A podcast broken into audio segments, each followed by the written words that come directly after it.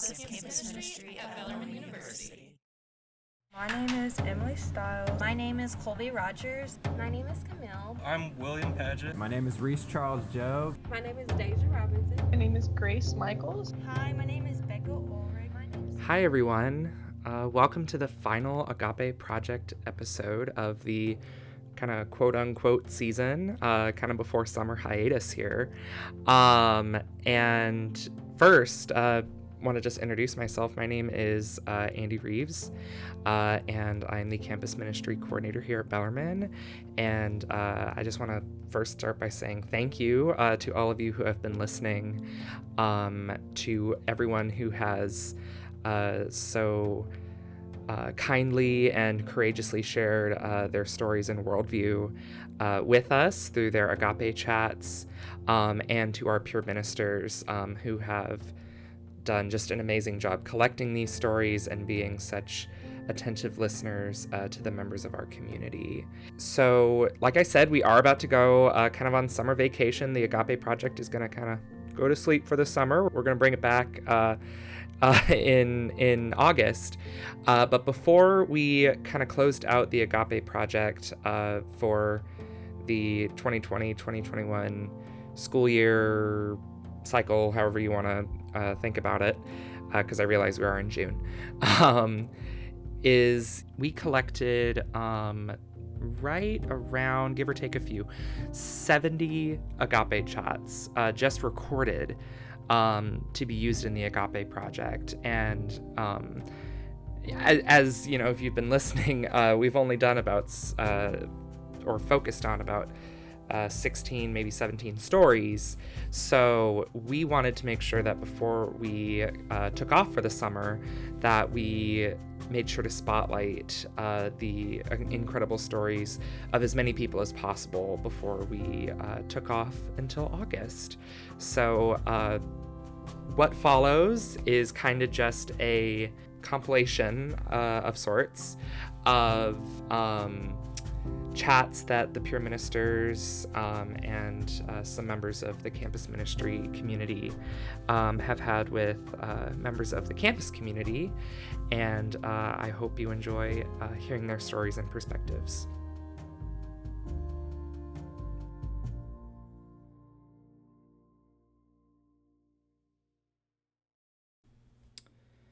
First, we are going to hear from Emily Stiles, who will tell us about how her roommate has been instrumental in her faith journey.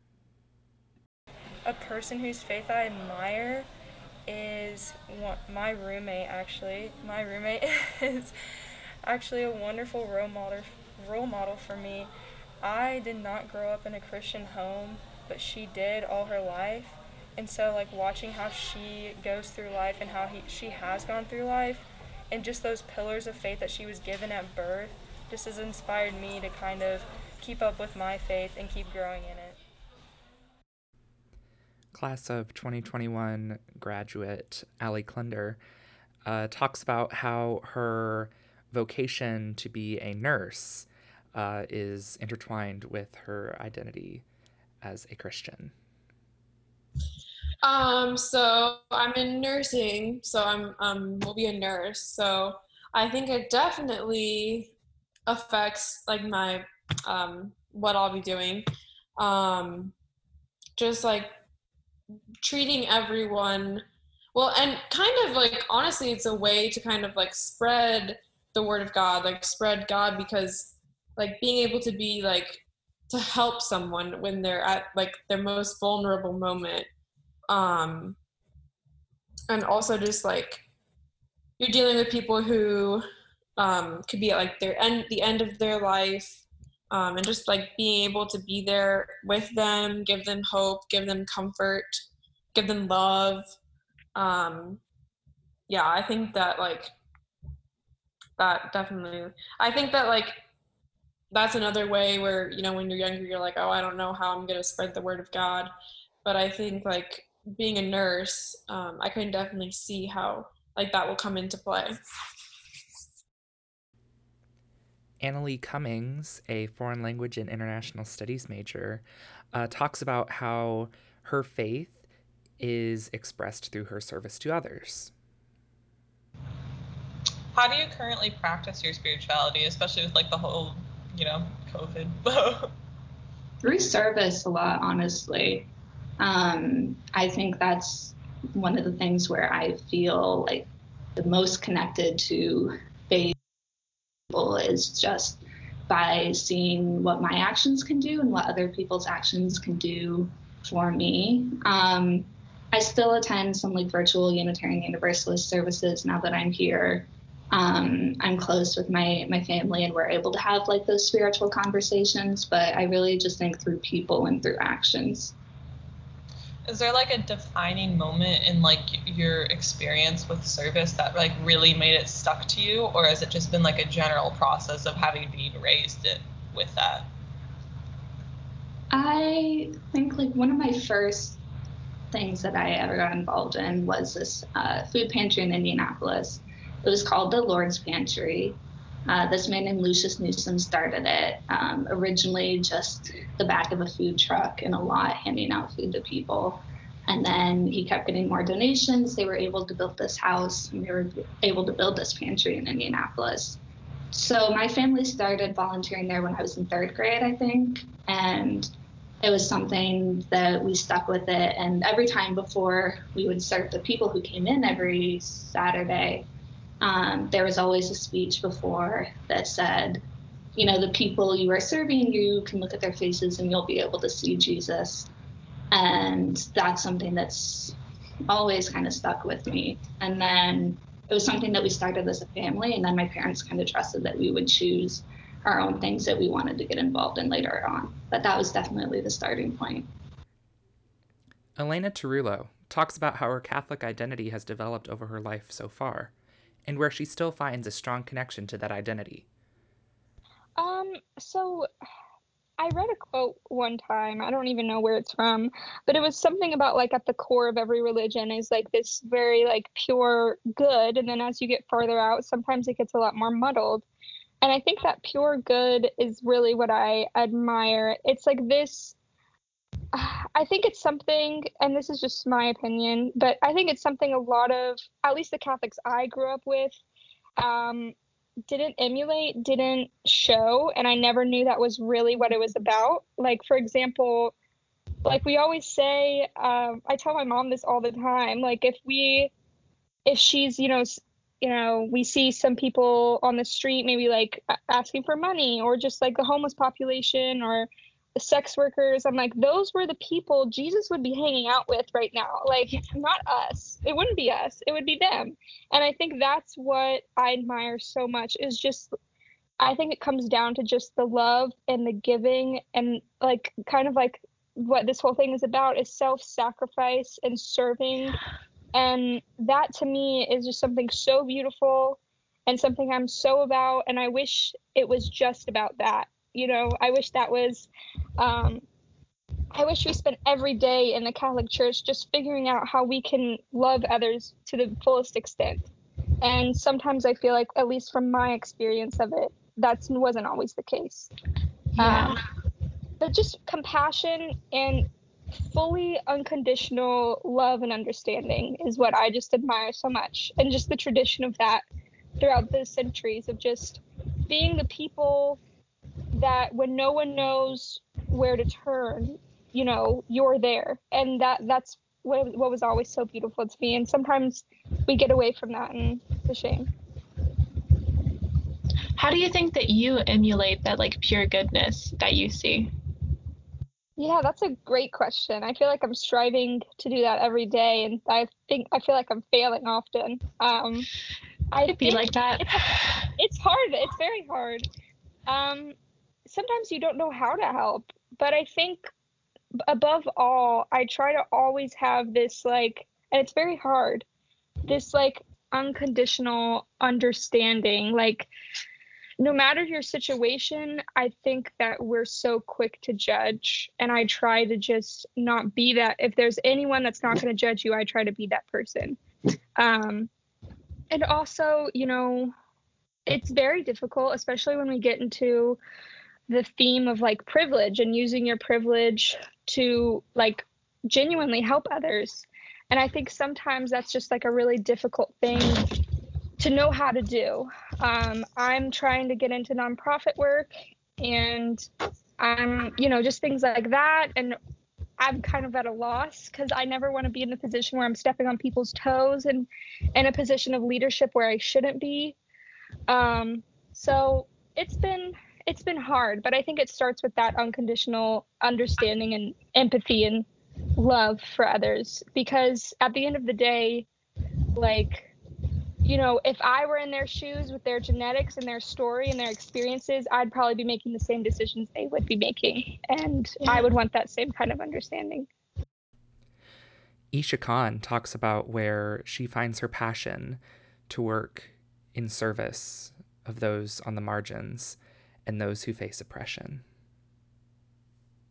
I don't know. I've always been really passionate yeah. since like a really young age. I don't even know. It's just like I loved acting since a young okay. age and everything like that. Like I don't even know. It's just like it's like this catharsis that you experience mm-hmm. whenever you're on that stage, or not even on that stage, but it's like when you're acting. For me, it's not really acting because it's like you're harnessing the emotions that you do have internally and you're harnessing the real life experiences that you've had and you're translating that, you're transforming that into whatever character you're playing. So through acting, through learning about different narratives and different characters and the things that they've been through, you kind of like go through that journey with them. For example, Euphoria, the show. Love Euphoria to death. Like literally Zendaya, what a queen. Oh my god, I could not stop talking about her. When you see her acting as this this teen who struggles with addiction and she struggles with all of these things you don't like Zendaya probably hasn't struggled with addiction, right?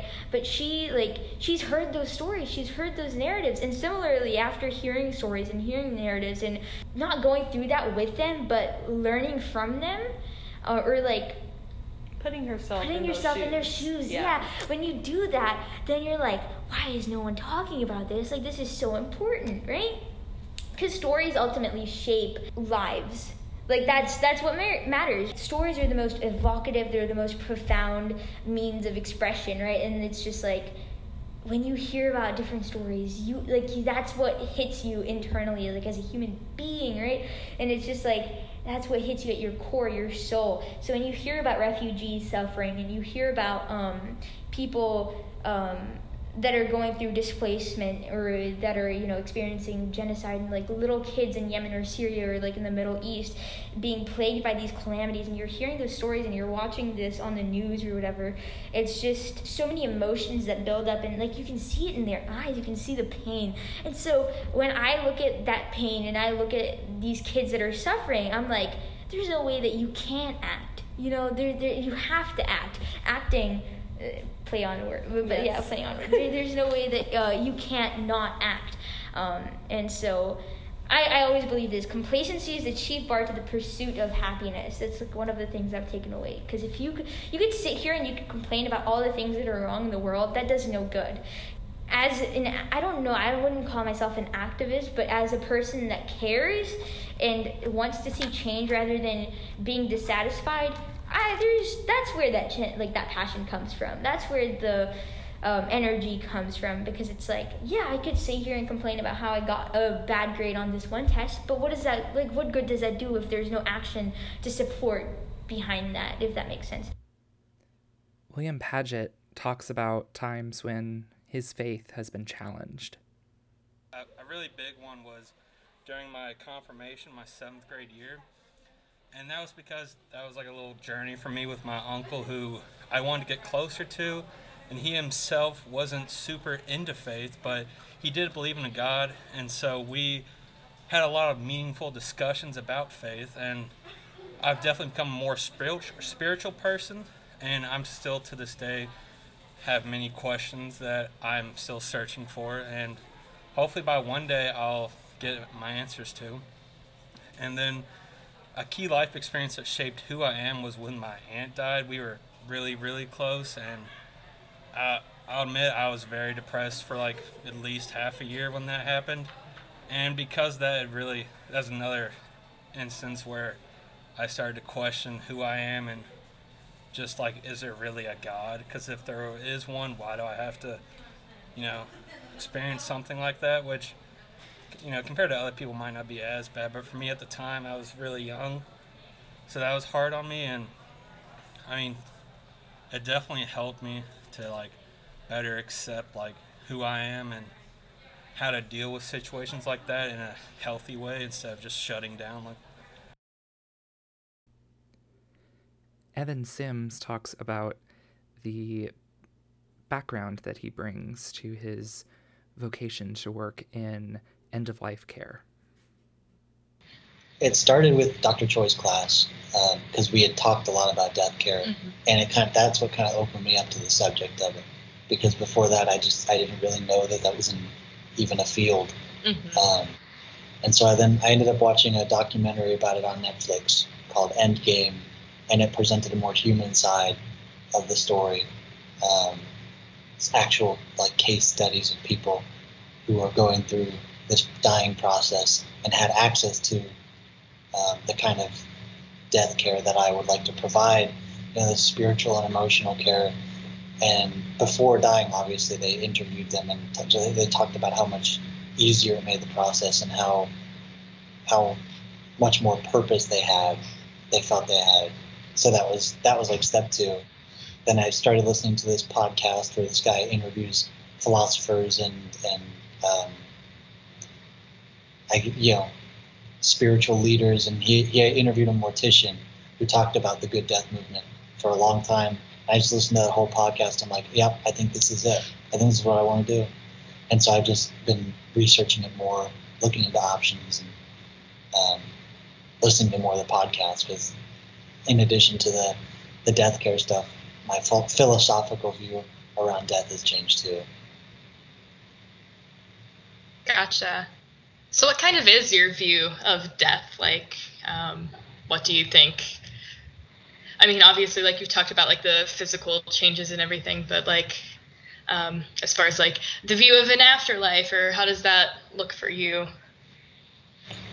Um, so I have I have thought about death a lot before never in this context, but I had heart surgery when I was a baby, and so like throughout my life, there's always been like this this idea in the back of my head, like, man, I'm so lucky to be alive, but at any moment something could happen, and so I've always thought about it, but recently I've been more okay with the idea that life isn't permanent and that um, my body is going to die my memory is eventually going to die, and that's okay. Um, whereas before, mm, I had this idea that like, in order for my death to be okay, I'd want to be immortalized in some way, and that's part of why I started writing music was because that would last for a pretty long time. Um, but more and more, it's it's I've come across this idea of like the universe being composed of this energy, and all the soul is is like that energy focused into one place. And so when you die, this energy kind of disperses back into the universe. And um, I think that's just that's a beautiful thing, and it's not really scary at all to me, um, like the idea of death kind of used to be.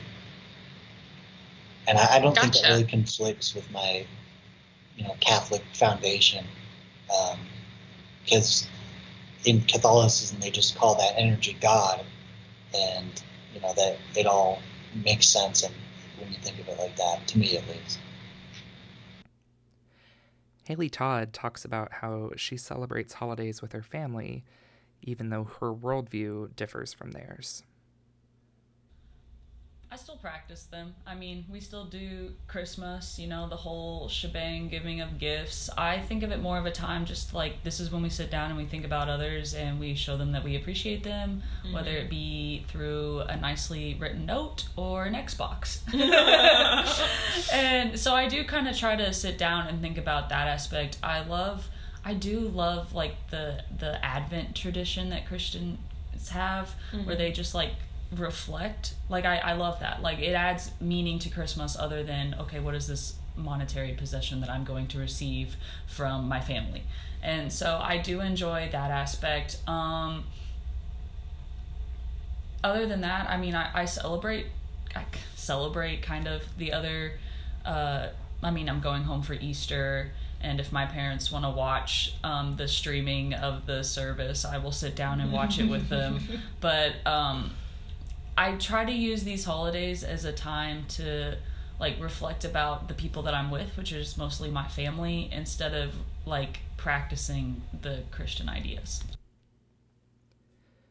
Bella Venegas talks about how her faith and family background intersect uh, around a very popular and widely celebrated festival. So, one big thing that we do is Dia de los Muertos, and you know, you see like the movie like Coco and everything like that, and honestly, they portray that so perfectly. Like, that's really how it is. I mean, it's just big, it's loud, it's fun, it's colorful, it's the food. It's just a day, it's not a day of sadness, it's a day of happiness and celebration. So I feel like there's sometimes confusion with the this day specifically because a lot of times people don't think that they are not celebrating Dia de los Muertos just because it is a really big thing when it comes to Hispanic culture. Like, people, instead of having funerals, they have celebration of life, and that's just basically the whole main point that we bring light to when it comes to Dia de los Muertos. Like, we just want it to to show that we we thank God for these people that we had in our lives and we thank God that they are now with them or with him at peace in heaven and um, we just have this day to remember and we so that you know like they're quote unquote never forgotten which of course they never will be but we just feel that it's an important thing in our culture to make that a point and give it a certain day to just you know st- kind of sit down stop with how busy everyone lives everyone's lives are to just kind of sit down and be like um, you know we're we're thankful, we're happy, we miss you, but we know you're in a better place now and we know that you're with God and we're thankful for God and we are uh, we owe everything to him and we just are you know, it's just a good day to to sit down and to remember. Kelby Rose talks about the philosophical underpinnings of his theories and beliefs on the origins of God and creation. Spinoza's theory on God. I guess the uh, the the too long did not read version of it is that uh, God can be described as one um, like core element. Basically, you, you tear everything down to its most fundamental form, and what's left is uh, more or less creation itself. That God is not a thinking being, God is not a feeling being, God is just a little bit of everything. It's the core element. So, uh, putting it in a more, I guess, uh, contemporary form would be it's a mix of, um, you know, Catholicism's Holy Spirit and like a, an all connecting love of human to human, uh, the Tao of Eastern philosophy as like an eternal being, um, and the Force from Star Wars as an entity that connects all aspects of of creation.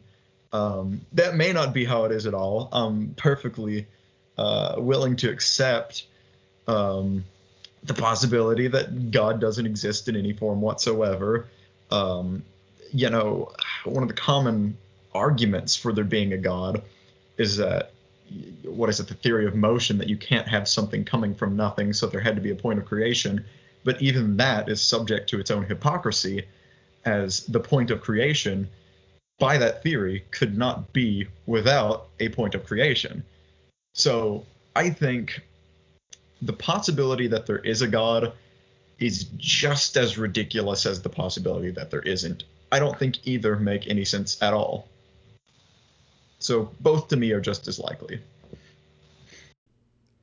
Deja Robinson talks about how her faith helped her cope with the loss of a loved one. A time I knew I needed faith. Hmm. I think of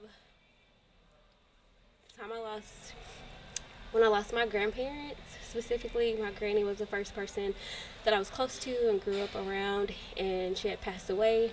At that time, I had been what I call a disciple, a Christian, for about a year or so, um, and I got that call about her passing, and I couldn't breathe. I didn't know what to do. I literally had to walk home that day with all the emotions that I was feeling. And as soon as I got home, all I could do was literally pick up the Bible and read. And I read the same scripture over and over and over. it was a scripture in Psalms. Um, and it really just reflected on how God doesn't give up on us. He really sets a portion and times for us, how he won't abandon us. And it was actually a scripture I shared with my granny a few months before she passed. And I definitely feel like reading that over and over reassured me that God was going to be there, that this was going to be a tough experience, but He had not abandoned me, um, and that He would continue to take care of me through my grief. And um, it definitely built my faith to remember who He was and who I am and who I belong to. Thank you. Leanne McKiernan talks about how she finds God and peace in nature.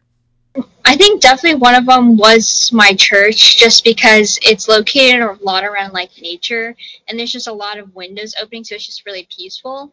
But like when I can't get there, a lot of the time was honestly in my room. I have a little corner cut out, and behind there's like a little bookcase and lights that I set up, and it's just a really nice. And I can look out the window too when I'm like wanting that sunshine, just to kind of be at peace and just to relax and calm down for once from the world and kind of take away my worries. Yeah. Is there like a certain connection with like nature and sunlight to like that helps you feel at peace or is that like connected to your faith somehow or is it just peaceful to you?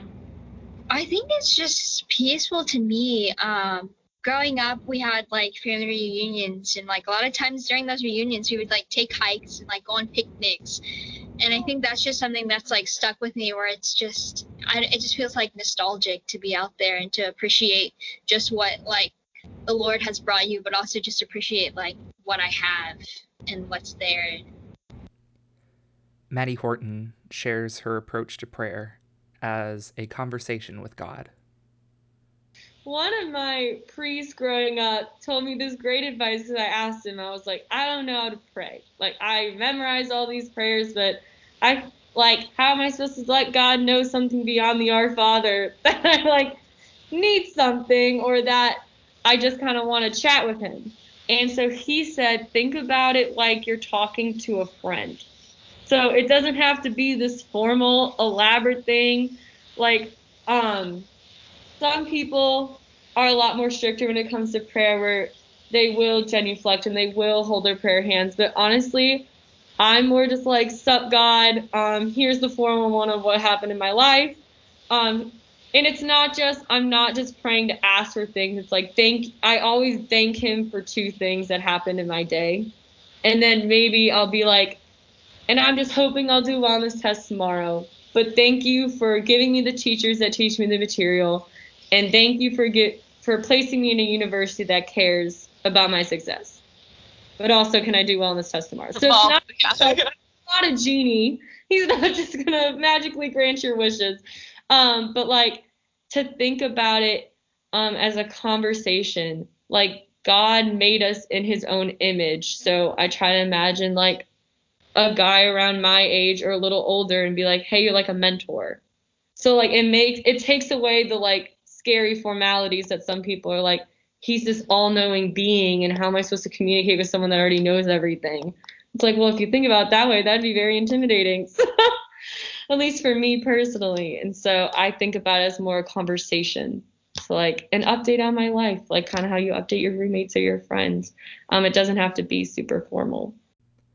Olivia Atkinson talks about how her approach to the way she lives out her faith has evolved over her life you talked about like how your um, worldview changed a little bit. Uh, does the way that you practice your faith and spirituality like change with that as well? Like, has that changed at all?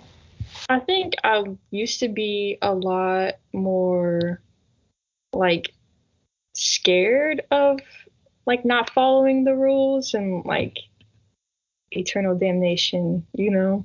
Not that I'm not. I mean, that's still a threat. Like I still Catholic guilt. yeah, Catholic guilt. I think the Catholic guilt was real, and that's like something that I think I'm working through is like how to still try to keep the spirit of the faith, but not necessarily focusing on the rules as much. So like I used to go to mass every weekend, and like if I didn't, I would feel really really bad about it. But now I'm like working through like I feel like just sitting in the pew is not as helpful or as beneficial in the grand scheme of things when you could be like being more intentional about your reflection on like your own faith and how you treat other people. I feel like in the end that's more important than like whether you showed up or not on Sunday. So really just like not trying to look at the rules of the faith and just trying to be more intentional with like my interactions with other people on a regular basis and my impact, you know? So it's Yeah. become less about like structure and more about just how I live my it's more of like a way of life, I think, for me.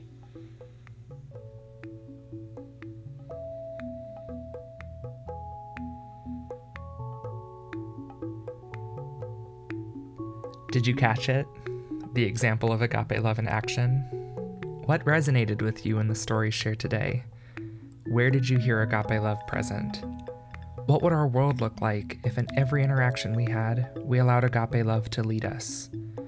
Where might we be more present to those moments in our everyday, if only we pause to notice?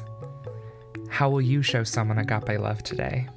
On behalf of the leadership in the Office of Campus Ministry, Miss Laura Klein, Father John Pozhathuparambil, and Father George Munjanattu, I would like to thank everyone who has participated in, in the Agape Project this academic year.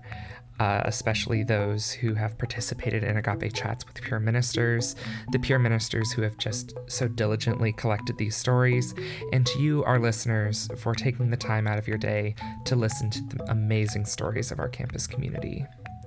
If you would like to learn more about the Agape Project or schedule an Agape chat when we return in the fall, please log on to bit.ly forward slash the Agape Project.